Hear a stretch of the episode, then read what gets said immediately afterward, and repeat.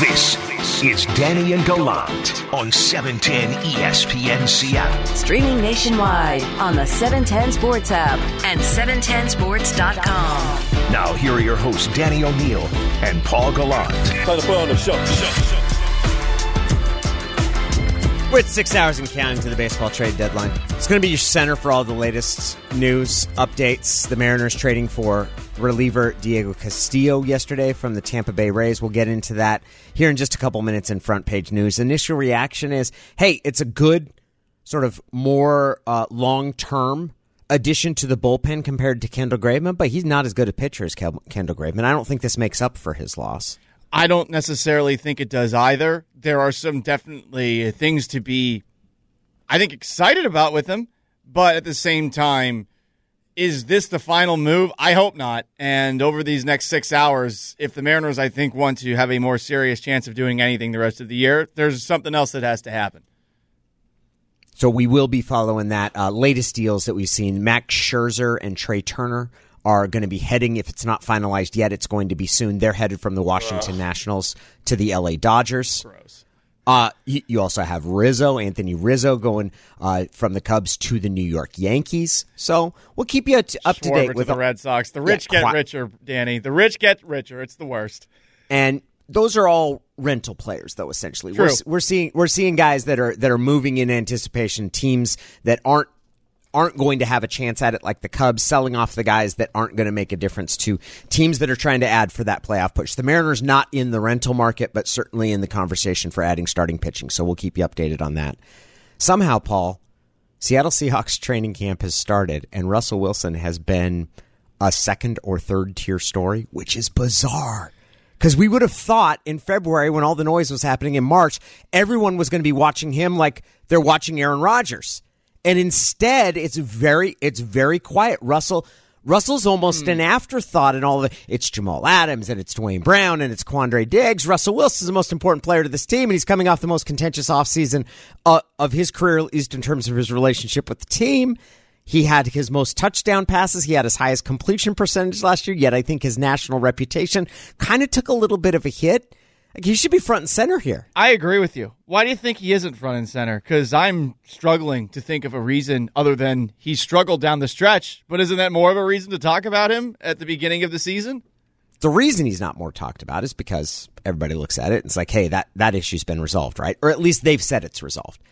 Both sides have said, hey, it's no big deal. We're better for it. We're moving fine. on. There's nothing here. There's nothing here. Nothing to see here. There is something here when it comes to Russell Wilson and his play.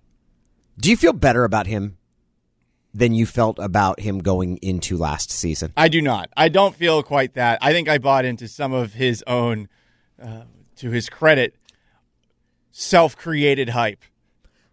But he had the best season in his career by several different measures. He had his highest completion percentage. Mm-hmm. He had his most touchdown passes. For eight games, he was the best quarterback in the entire league. And I know that it's the first eight games and not the last eight games, and the last eight games is what's most important. But by one measure, if you flip flop his halves of seasons, we're talking about him as is he better than or as good? Is he tied with Aaron Rodgers and Patrick Mahomes? Is he ahead? Is he just behind? Whereas and instead, he's kind of like, I think people are like, he's a top five quarterback, but I don't think he's regarded as well right now as he was 12 months ago, and that's weird.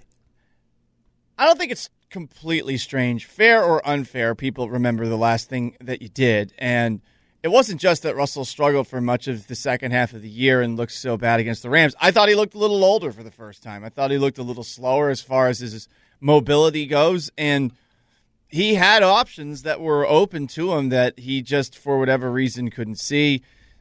You can blame a lot on the offense. You can blame some on the offensive line. And Russ deserves blame too. It's not just one person at fault. But with the way that it ended, I, I think I understand why that's the sentiment going into this August.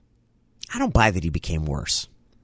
I don't. I don't buy that he became worse or he became older in the. Final. Don't you think games. he's a little slower? Don't you feel like it's more? I thought he's for slower for avoid? five years. Okay. I thought he's slow. He's been slower for five years. He was not in my to my eyes. He was not slower the last eight games of last season than he had been previously in his career. The Giants game was weird because he couldn't escape, and I thought that that was always something he could do create a little extra time for himself with those deft little pirouettes that he's able to do behind the line of scrimmage.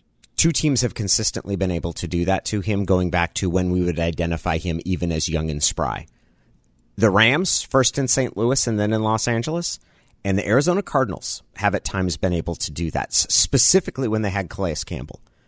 I think the key to making Russell look like that is not that he's older, it's giving a controlled pass rush that kind of slowly collapses the pocket around him rather than having someone that comes darting in and either collapses the pocket from the inside and flushes him out or gets around the edge.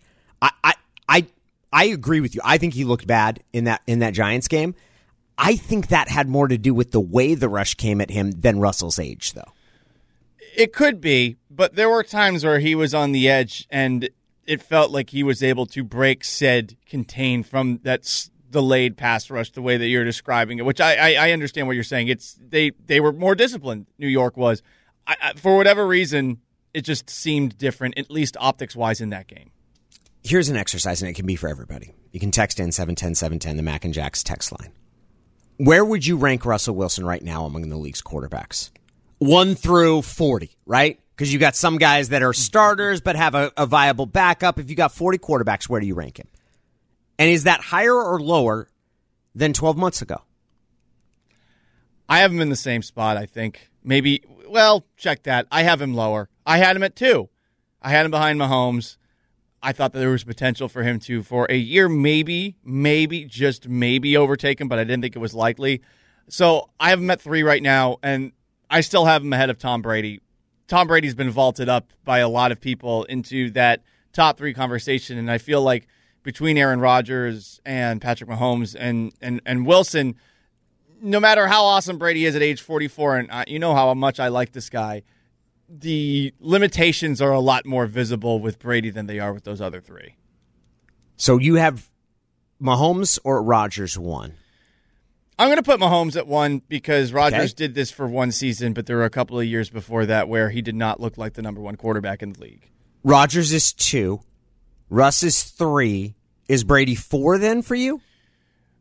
Yes, because I don't know that Deshaun Watson's going to play this coming season. And then and then Deshaun Watson is five. Yes, I, I think I think Russ is still a consensus top five quarterback. I, I, think most people do. Mike Sando of The Athletic and has been a longtime journalist in this area uh, with ESPN.com and then before that with the Tacoma News Tribune. He puts together his annual quarterback tiers piece. It's one of my favorite pieces to read. First, I love the way that Mike does it. He has four tiers of quarterbacks. Well, five if you count the dudes that go off the table and that you don't matter anymore. but his tiers are tier one. This is what we would typically call a franchise quarterback, and it it it's a guy that your team he consistently explains why the team wins. The team can count on him each and every week to make a difference, to be able to win games, and he has no noticeable holes in his games. There's no but to him. There's no he's pretty good, but you need a strong running game. He's pretty good, but you can't allow a pass. He, he, he this is this is that's that's your quintessential franchise quarterback. Russell for the third straight year is in that group. What was surprising, and Mike puts this together by asking 50 people, and it's coaches, it's executives, it's people that work for NFL teams to plan against these guys, to evaluate these guys. Last year, he was a consensus tier one. Last year, Russell Wilson was consensus tier one. This year, there were 10 people that voted him tier two. There are five tier one quarterbacks in the NFL this year in Mike's study. It is Mahomes and Rodgers who are tied for first. It's Brady who's three. It's Russ who's four. And then it's Deshaun Watson.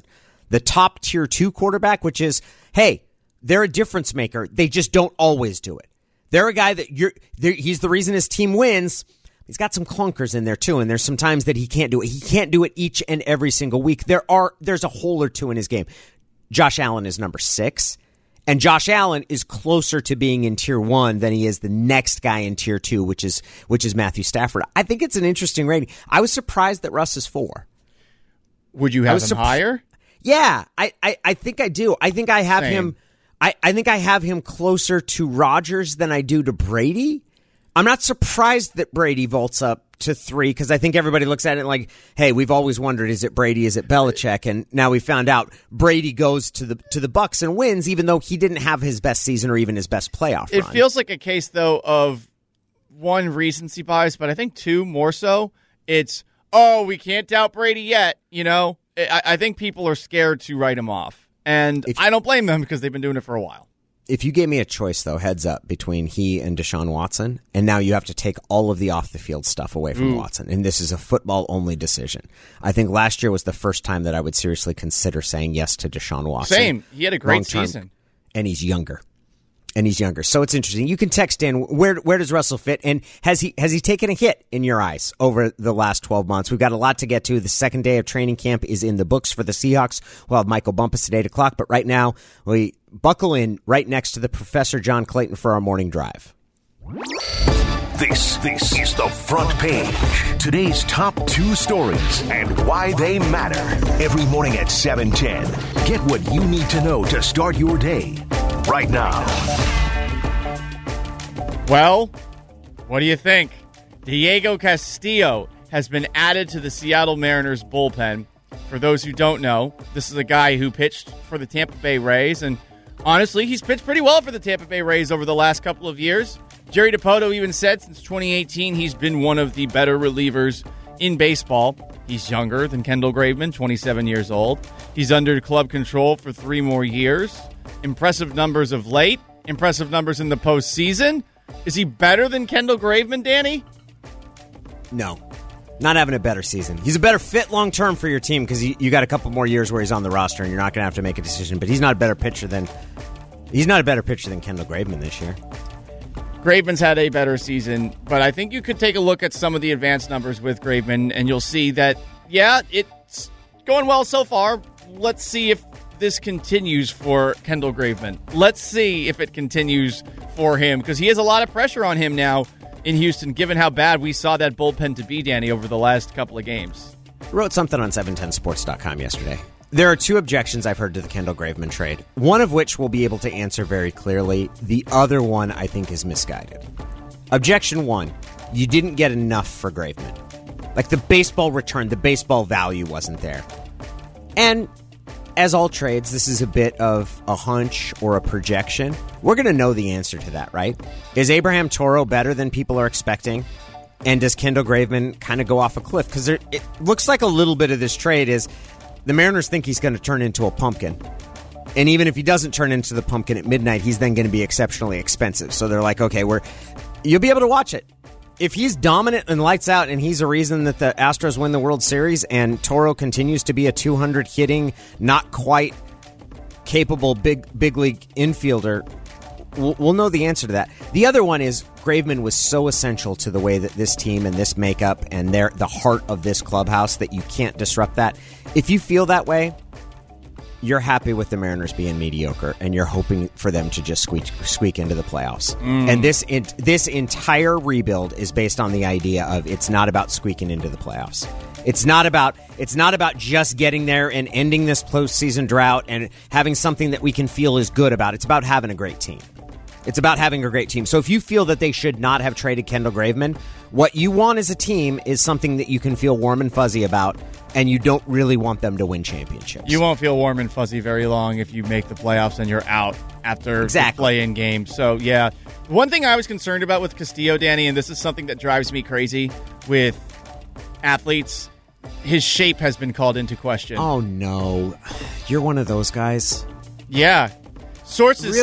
say that the Rays grew frustrated with oh, Castillo's Oh, you and conditioning Brock and Huard off-season and work Mike habits. Salk. Oh Well, you have one job as an athlete. It's to not no, well, you're be- right. not be You in do bad have one job. It's just to perform. No, the job is not to be in shape. The job's to perform. I, I, I hate this about baseball. Be in shape.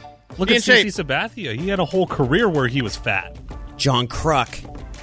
It's not. It's not a body beautiful competition. Okay, but what if Oh. it's getting worse? What if it's getting worse and that's what the Rays feel like might be happening? We'll all I'm talk saying. about this later. Okay. Up next. The front page. Oh no. Also, you guys just aren't gonna gonna rip me about saying the professor was next when it was front page news. I, I was You're just, just letting it gonna let that happen. go? I just Yeah? let it happen. Did I thought you hear were that talking happen, about Paul? me. Yeah. I'm, I did. I did. I let it slide. I'm not going to call out my teammate, Danny. Should rip on me. We What am I ride. doing? We Lost ride five- forward. Lost five minutes there. We'll get to the professor in just a second. Hector Santiago apparently has resin in his pee. Yeah. Oh wait, no, that's not that's not what happened. No, it was a positive performance enhancing drug. We can't blame this on a sticky a sticky glove or the rosin bag. it's like, dude, I was just it's just rosin. You know, he's just trying to make baseball great again. it's just look, I just used rosin. That's all it is in my And urine is steroid- rosin. And steroid what rubs. My Yeah. goodness. I'm not going to bat for him this time. Hector suspended. Hector Santiago suspended 80 games for testing positive for a performance enhancing drug. And this isn't about whiny umpires or arbitrary enforcement. He peed hot. I miss steroids in baseball, Danny. It helps these guys keep in shape. It's Danny and Gallant. Now it's time for the Professor John Clayton with our morning drive. John Clayton's Morning Drive with Danny and Gallant. It's a four way battle, and there's only going to be three spots. Somebody has to go. The first and final word on everything, NFL, from the Professor John Clayton. They scored 30 points a game. They're the best running team in football. It's John Clayton's Morning Drive with Danny and Gallant. Professor, I saw you had a piece for 710sports.com about what we've seen at Seahawks training camp. What's been your biggest observation the first couple of days out there? Just the, uh, the the quickness of the offense, which I think is obviously one of the keys to this season. You know, the outside runs, the uh, you know quick passes, getting rid of the ball quicker. I think that's the better thing. I mean, I think you see that Russell Wilson seems comfortable with it. The running backs seem comfortable with it. I'm sure the receivers seem comfortable. So I think that's the biggest thing because it looks like this offense looks like it's going to be a hit. It's one that uh, you know fits what the league is going to with more pe- more teams taking up the San Francisco, uh, Los Angeles Rams type of offense. I think that's that's the biggest thing that I saw. John, Russell Wilson, his offseason, we've talked ad nauseum about what happened there. From a football perspective, do you think his national reputation is higher, lower, or about the same as it was this time last year when teams, when people rank him? And I'm kind of talking about Mike Mike Sando's quarterback tiers. Do- How do you think he's perceived around the league? Well, I mean, what I think uh, Sando had him as number four, which I think Number four, yep. yeah, which is uh, pretty much uh, right where it should be. I mean, because again, when you're looking at it, Patrick Mahomes is going to be there, Aaron Rodgers is going to be there. I don't know if Sando had Tom Brady there, but it's like. Number like three for Brady. Yeah, so yeah, so it's like uh, I mean, the only difference is Tom Brady, you know, left New England and went to Tampa Bay and won a Super Bowl. So it's like uh, no, I think the perception's still there, but I think the perception of the team is so much different because of the Russell Wilson story, and I think that's stupid. I mean, because again, what you can see is that uh, you know the team has added players, not subtracted players. Russell Wilson's still you know in the top four as far as quarterbacks in the league, but I think you know everybody says, oh no, they're going to be the third best team in the division, and so much of it is because you know Russell Wilson you know was so upset with the team, and he, is he going to be there next year and all that stuff. I mean, ad nauseum that stuff was just uh, you know pulling this team down, which I think is wrong. So from the Russell Wilson perspective, it's the same, but from the team perspective, it's so much different and so wrong. Yeah, it's interesting. Sando, and, and you're right. He's about the same spot he was last year. Russell's been tier one for the this is the third straight year. The one thing that was interesting last year he was unanimous. It was all 50 people in that that that Sando consults said he was tier one. This year there were 10, 10 of the 50. So 20% had him at tier two and thought that there was maybe some warts that showed they thought he looked maybe a little bit older, and it's probably because the second half he didn't look as good. Could could you notice a difference in the way he played the second half of the year? Yeah, I mean it was not. I, I think the, the everybody caught up to the scheme. And when everybody caught up to the scheme and started doing more cover two, you know, more things were covered, less guys were open, and uh, obviously the running back situation was affected by some of the injuries because you know, and then, for the second straight year, you had a little bit of a stretch where you had your top three running backs all hurt, and so that I think uh, you know worked against them. And so it's like, uh, but and then also the defenses they played in the second half of the season were better than they were in the first half of the season. It's you know kind of kind of like I know that uh, Ben Roethlisberger just got destroyed because I think on Sando's list He, got he took it in the shorts. yeah, I mean, he went down to 16 after an 11-0 start last year, and so it's like okay, but uh, yeah, I think things caught up to the Seahawks, and people caught up to their offense, and that cover two really affected them. That's why what you have to see now is that how uh, this offense is going to go against a cover two type of defense. I don't think there's any debating Russell Wilson over Aaron Rodgers or Patrick Mahomes, but I do think there's a question, John, about whether or not Tom Brady belongs above him on this list. What do you say to that? Ah, I mean, I think you have to honor him because again, he's the greatest quarterback of all time. I mean, he left the Patriots, went to actually what would be a better group of offensive talent than he's had ever in his career because you know he had you know Mike Evans and Chris Godwin and two good tight ends and good running backs and all those different things. And so he did go to a better offense, but I think you have to honor him for what he was able to do. I mean, he won the Super Bowl. And then, you know, what he also did is that what we didn't know before is that he played with a torn MCL, a completely torn MCL the entire season. And that's true. And then, uh, you know, his numbers in the first half of the season weren't as good, but part of that was probably because of the knee, and then also part because he was still learning the offense. John, let's go to uh, back to Ben Roethlisberger for just a second because he took the biggest slide. He went from eighth overall in Sandos quarterback rankings to 16th, and he and Justin Herbert were the only two guys that got a vote in in tier one, tier two, tier three, and tier four. So all the way from hey, he's a franchise quarterback with no holes, all the way down to four. This is a veteran who is more uh, more likely to be more better suited to be a backup, basically, than than than to be a starter. If I gave you the choice between Roethlisberger and Baker Mayfield right now, which quarterback would you take for 2021? Roethlisberger. Yeah, and because again, it's like what ended up happening with him is that he was in a bad scheme last year. You know, they put him in a scheme where all they wanted him to do is throw shorter passes. He had absolutely and totally no running game, so that put more pressure on him. And again, he started 11 and 0. That's He not did. That's not bad as far as I'm concerned. I mean, It's you- pretty good. yeah, it's pretty good. And so, but the I think the scheme was terrible. And I mean, I think you noticed that uh, there was two times. I think it was an Indianapolis game and another game where uh, I think the last game of the season where I mean, you know, where he was down big, big, and he had to really force things and come back. And all of a sudden, the arm strength started coming back. And remember, he was coming off his uh, injury from the previous season, and so he probably wasn't 100%. Now he's 100%. Now he's lost weight. Now I think that he's going to be good. He's got two good receivers. He's now got uh, Najee Harris at running back, and so you throw all that together. I think that uh, you know it really should work out. He is the Professor John Clayton. I got a little carried away this morning, John. I, I, I thought you were. I, I it's seven ten. I was like, instead of front page news, I was like, here comes the professor because I was so excited. So Yeah. I've, I have to learn. I have to learn a little discipline and restraint. We got John Clayton show tomorrow morning. uh, 8 to 11, taking your phone calls. No 4 o'clock hit today because there's only one hour on the show because of Mariner baseball. Well, well, hopefully we'll be talking about a new Mariner there. We will be listening to you tomorrow morning. Thanks so much, John. Okay, thanks. He is the professor. As he said, don't be listening for him today at 4 o'clock because you're going to have Mariner baseball coming your way. Diego Castillo. Is he going to shape up? Does it matter? We got a lot to talk about with the new Mariners reliever. That's next. You're listening to Danny and Gallant on E 710 ESPN Seattle. Now, here are your hosts, Danny O'Neill and Paul Gallant.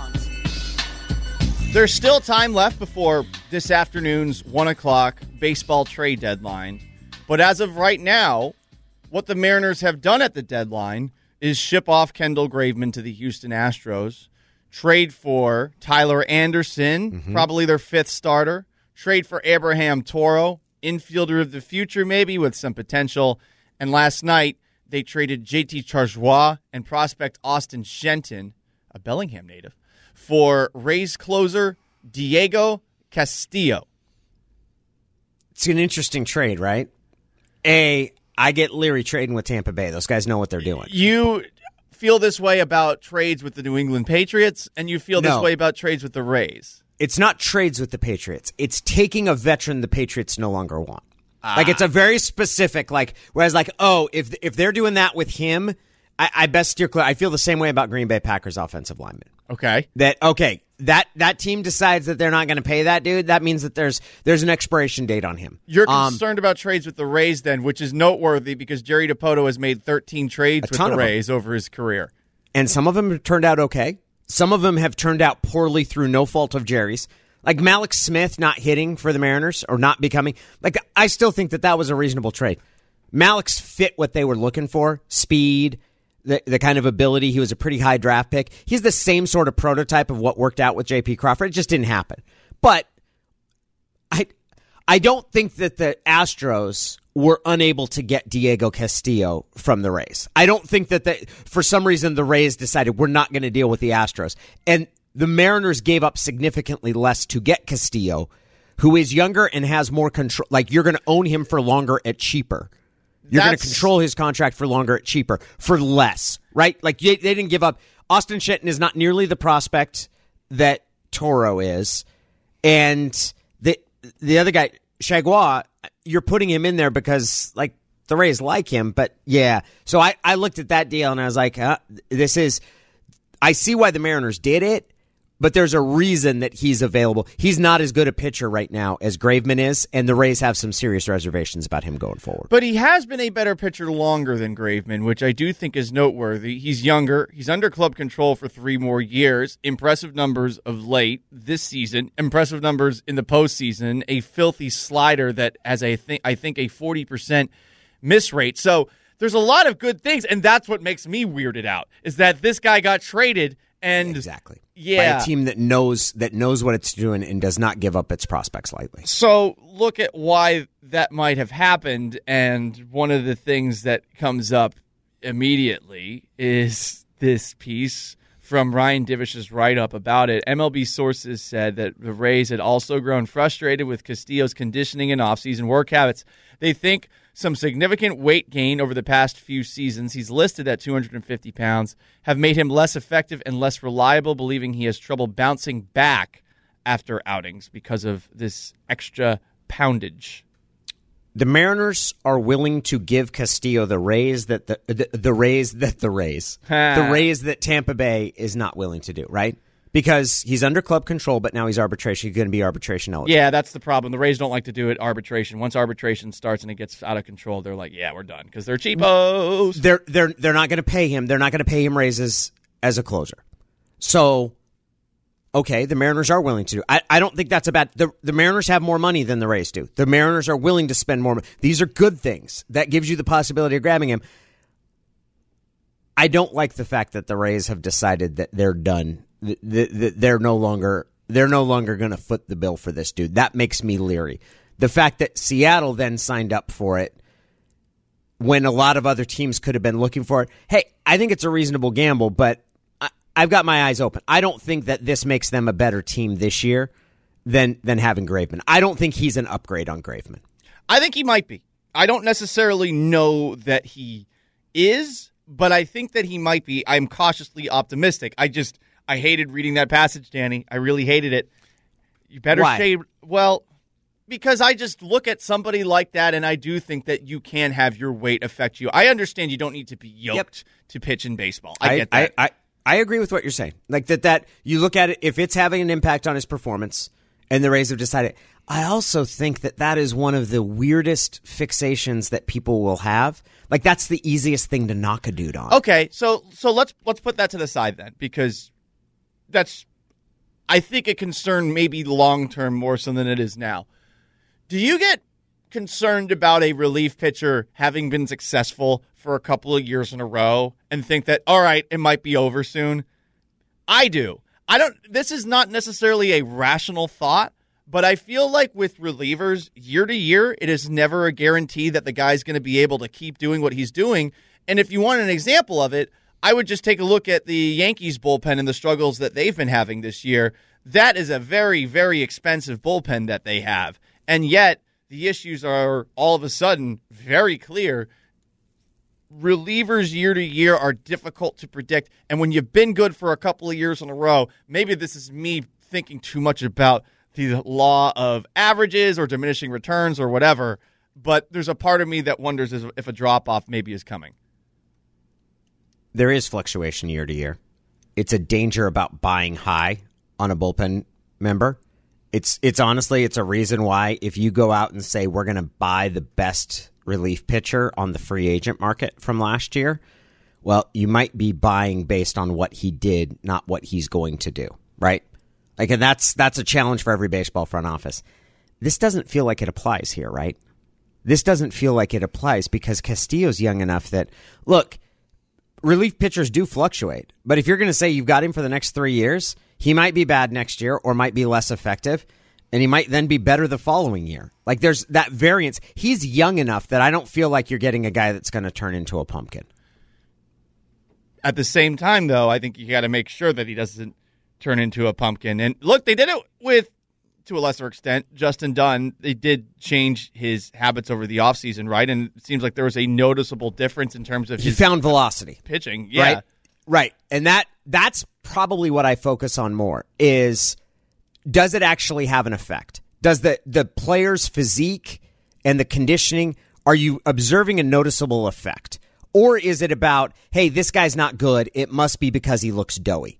I think we have a lot of false correlation there. That's And- fair. And, I th- I think it happens in all sports, but I think it happens most. I think it happens most in baseball because I'm not convinced you have to be in good shape to be a good baseball player. I don't think you have to necessarily either, but it sounds like whatever shape he was in before is no longer the shape he is in now, if that makes sense. And maybe Dudes get heavier as they get older, though. Man, I've seen a lot of pitchers that have been big and gotten portly. Sid Fernandez pitched for a number of years, and he just kept getting bigger and bigger and bigger. As long as you keep putting up the numbers, I don't really care. I, I agree, but I feel like the bigger you get, the more of a chance that there is that those numbers stop. So I would say if I'm the Mariners right now, I'm looking at what his ideal weight maybe was at a certain point, and that's what I want him to get down to. I'm not asking them to all of a sudden, you know, come back looking like he's ready to go on some sort of show like The Bachelor or anything like that. No, I'm I'm, I'm just looking for them to figure out what it is because that paragraph concerned me. That there's some concern. The Rays have already done that, though, right? Like it's not like they just didn't talk to him about it. Like they've they've they've communicated this to him for whatever reason. He's not getting back to that. Listen, Florida has got some really good food. You know, lots of fast food options. There's less less of those in the greater Seattle area. I don't know. I'm now I'm just spitballing here. He's Danny O'Neill and Paul Gallant. It's Danny and Gallant, 710 ESPN Seattle. Up next on this radio program. I went to Seahawks training camp yesterday, and we have a lot of thoughts that are coming out of Seahawks training camp. What are our first impressions after a couple of practices? We'll talk about that next.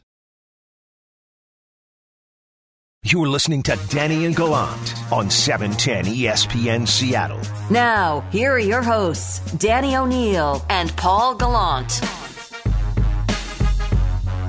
What are we down to? Five minutes, five hours, fifteen minutes till uh. the trade deadline. Nothing has happened here today. I do Where feel my like trades at?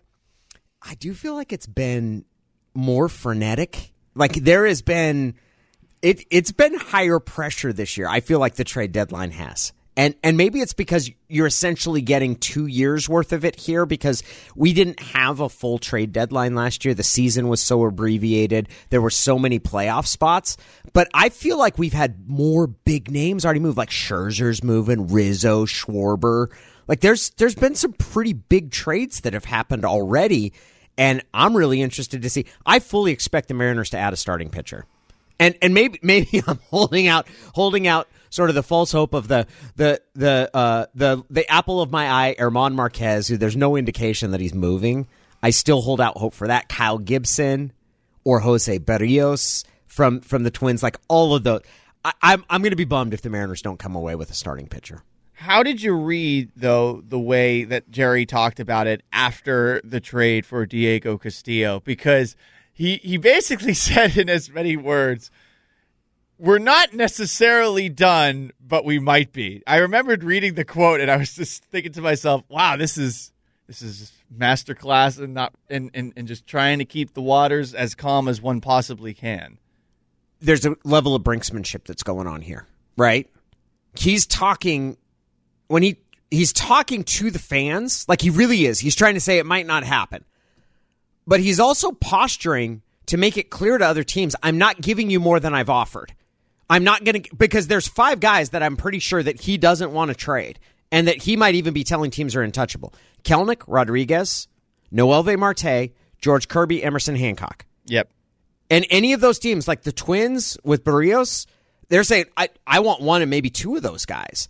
And Jerry's like, no, we're not doing. So there's a level of brinksmanship. So I, I, Is that brinksmanship Yeah, there though? Because like anyone that might be traded now would be perhaps a sell as opposed to a buy. Because don't you, if you're still being aggressive, want people to know that you are still being aggressive? I guess outwardly. but they've already got your best offer, right? If you've already given it to them. And if you make it seem like, okay, we're really, there's and that's what I mean. There's a little mm. stare down here of So like, there's are you something going on the table maybe, and he's just waiting to see if they exactly? Get no I'm saying I'm not sweetening. Okay. I'm not sweetening that offer. Like that's that's what that so makes sense. Who's been traded here out of starting pitchers that you're like, man, I was bummed because that hasn't happened yet, and that's probably what gets me most excited. Kyle Gibson hasn't moved. Mm-hmm. Kyle Gibson from the Texas Rangers, who would help them, he he hasn't moved. So maybe the Mariners offer that's out there on the table is the best one that the for the Rangers. So Germán Márquez has not moved. Berrios has not moved like those guys. Berrios is a little bit different because he's got only one year left on his contract, and he's the the Twins thought they were going to be good. They're not good. So all of those, all of those things, we'll, we'll keep watching. I haven't had a starting pitcher move like when Scherzer traded. I was like, he doesn't make sense for the Mariners. They're- Right. They're, not going. to They're not going to give. And also, Scherzer, if Scherzer's got a choice between the Dodgers and the Mariners.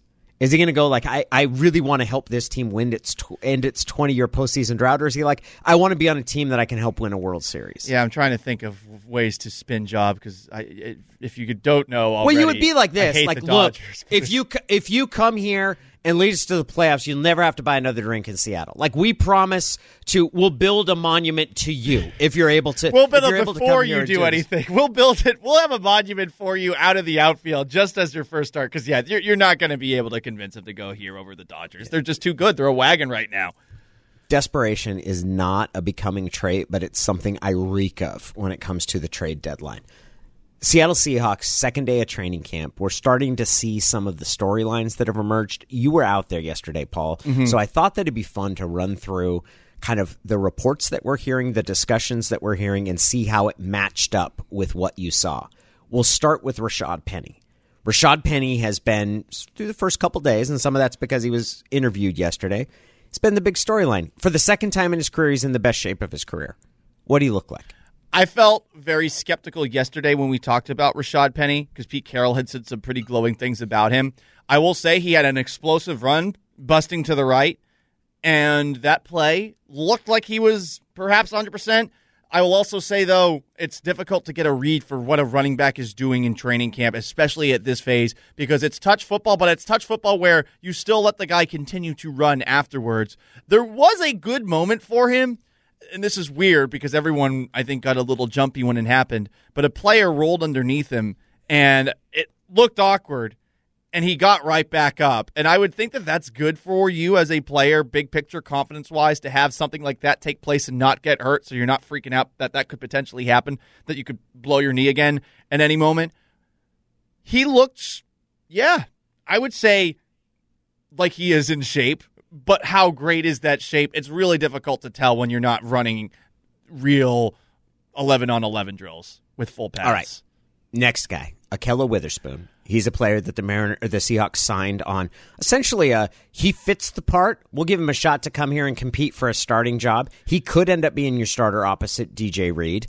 How'd he look? This might be a result of one number on his jersey because I noticed that Carlos Dunlap looked like the biggest human alive wearing number eight as opposed to number 96, I think he was last year. So Ahkello Witherspoon's wearing number two. He looks the part. He really looks the part. He is long and long. And there was a play downfield where he had a deflection. I'm intrigued. Um, I would say that it looks like if he were to be anywhere, it would be stepping in for Shaquill Griffin, and that maybe DJ Reed would not be moving from his responsibilities of last year. That's my coy way of saying what I saw without saying what I saw, if that makes sense, because there are rules. Next guy, Darrell Taylor. He's been the big. He looks explosive. Dunlap's talked about how good he is. He's going to get a shot at strong side linebacker. He's going to be essentially a rookie. He's another rookie added because he didn't play last year because of injury, and he's going to make a real difference on this defense. I didn't notice him yet. And again, it's difficult at this phase, but I, I think we're both on the same page. We've heard a lot of great things about Darrell Taylor, but until he's got that action and he's in that action, it's it's a different story. He has yet to really face NFL competition. Don't you feel the same way that until you actually see him against other NFL players, full contact, full speed, we really don't know what to make of him. I believe that's true. I also think that he plays the position in Seattle's defense that is the least likely to jump off the page at you. Hmm. What he's asked to do is not rush the passer. It's asked a lot to do at the line of scrimmage. His job is to ragdoll the tight end. He's the strong side linebacker who needs to set the edge. It's not a position that lends itself to the kind of splash plays that you'll talk about. And if that's what he's going to play, he's drafted as a pass rusher and he's moved and he's playing. And it doesn't mean that he's not going to be a, a valuable part of the defense.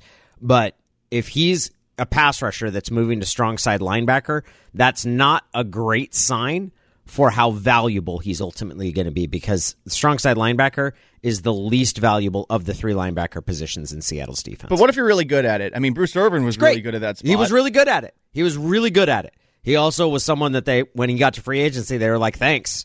Hey, cash in somewhere else. We'd love to. We're, we're happy for you. It's the least valuable of the, uh, of the, of the. It's just not a position where you're talking about, hey, is he going to be the next star? Probably not if he's playing strong side linebacker. It's Danny and Gallant. Our training camp coverage is brought to you by Precor Home Fitness. We're going to have Michael Bumpus in with us for the next hour. We'll talk to him about whether Russell Wilson's national reputation has taken a hit in the last 12 months. Get his impressions from training camp. That's next.